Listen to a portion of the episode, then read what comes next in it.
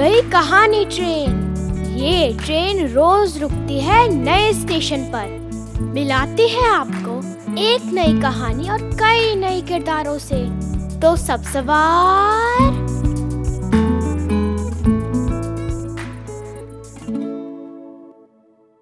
हमारी आज की कहानी है चटनी। इसे लिखा है कोमल ने। तो ध्यान से सुनिए ये कहानी, ताकि कहानी सुनने के बाद हम उस पर बातचीत कर सकें। धनिया और लहसुन के पौधों के बीच बातें हो रही थी। धनिया बोला, दोस्त, हम एक दिन बड़े हो जाएँगे। लहसुन ने भी उसकी हाँ में हाँ मिलाई। धनिया फिर बोला, फिर हमारा मालिक हमारे पत्तों को तोड़कर घर ले जाएगा और खाने में इस्तेमाल करेगा।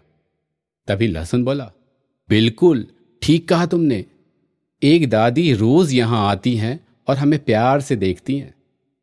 हाँ मैंने भी उन्हें देखा है धनिया ने झट से कहा।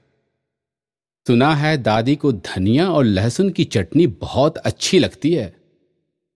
तभी लहसुन और धनिया की नज़र दादी पर पड़ी। वो दोनों एक साथ बोले चटनी का मज़ा लेने दादी आ रही हैं। दादी हमारे पत्तों को साथ ले जाएँगी फिर वो चटनी बनाएँगी और चटखारे लेकर खाएँगी। हाँ, आप ये बताइए ये कहानी किसके बारे में है? धनिया और लहसुन के बीच क्या क्या बातें हो रही थी? आपके घर में किन किन चीज़ों की चटनी बनती है? किसी से पूछकर लिखिए। आपको कौन सी चटनी सबसे अच्छी लगती है? उन सभी चीज़ों की सूची बनाइए और घर वालों को दिखाइए। कल फिर मिलेंगे एक नई कहानी के साथ।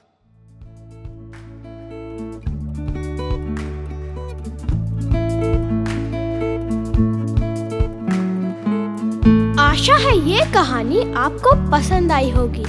ये कहानी आपके लिए लाए रेखता, नई धारा और प्रथम।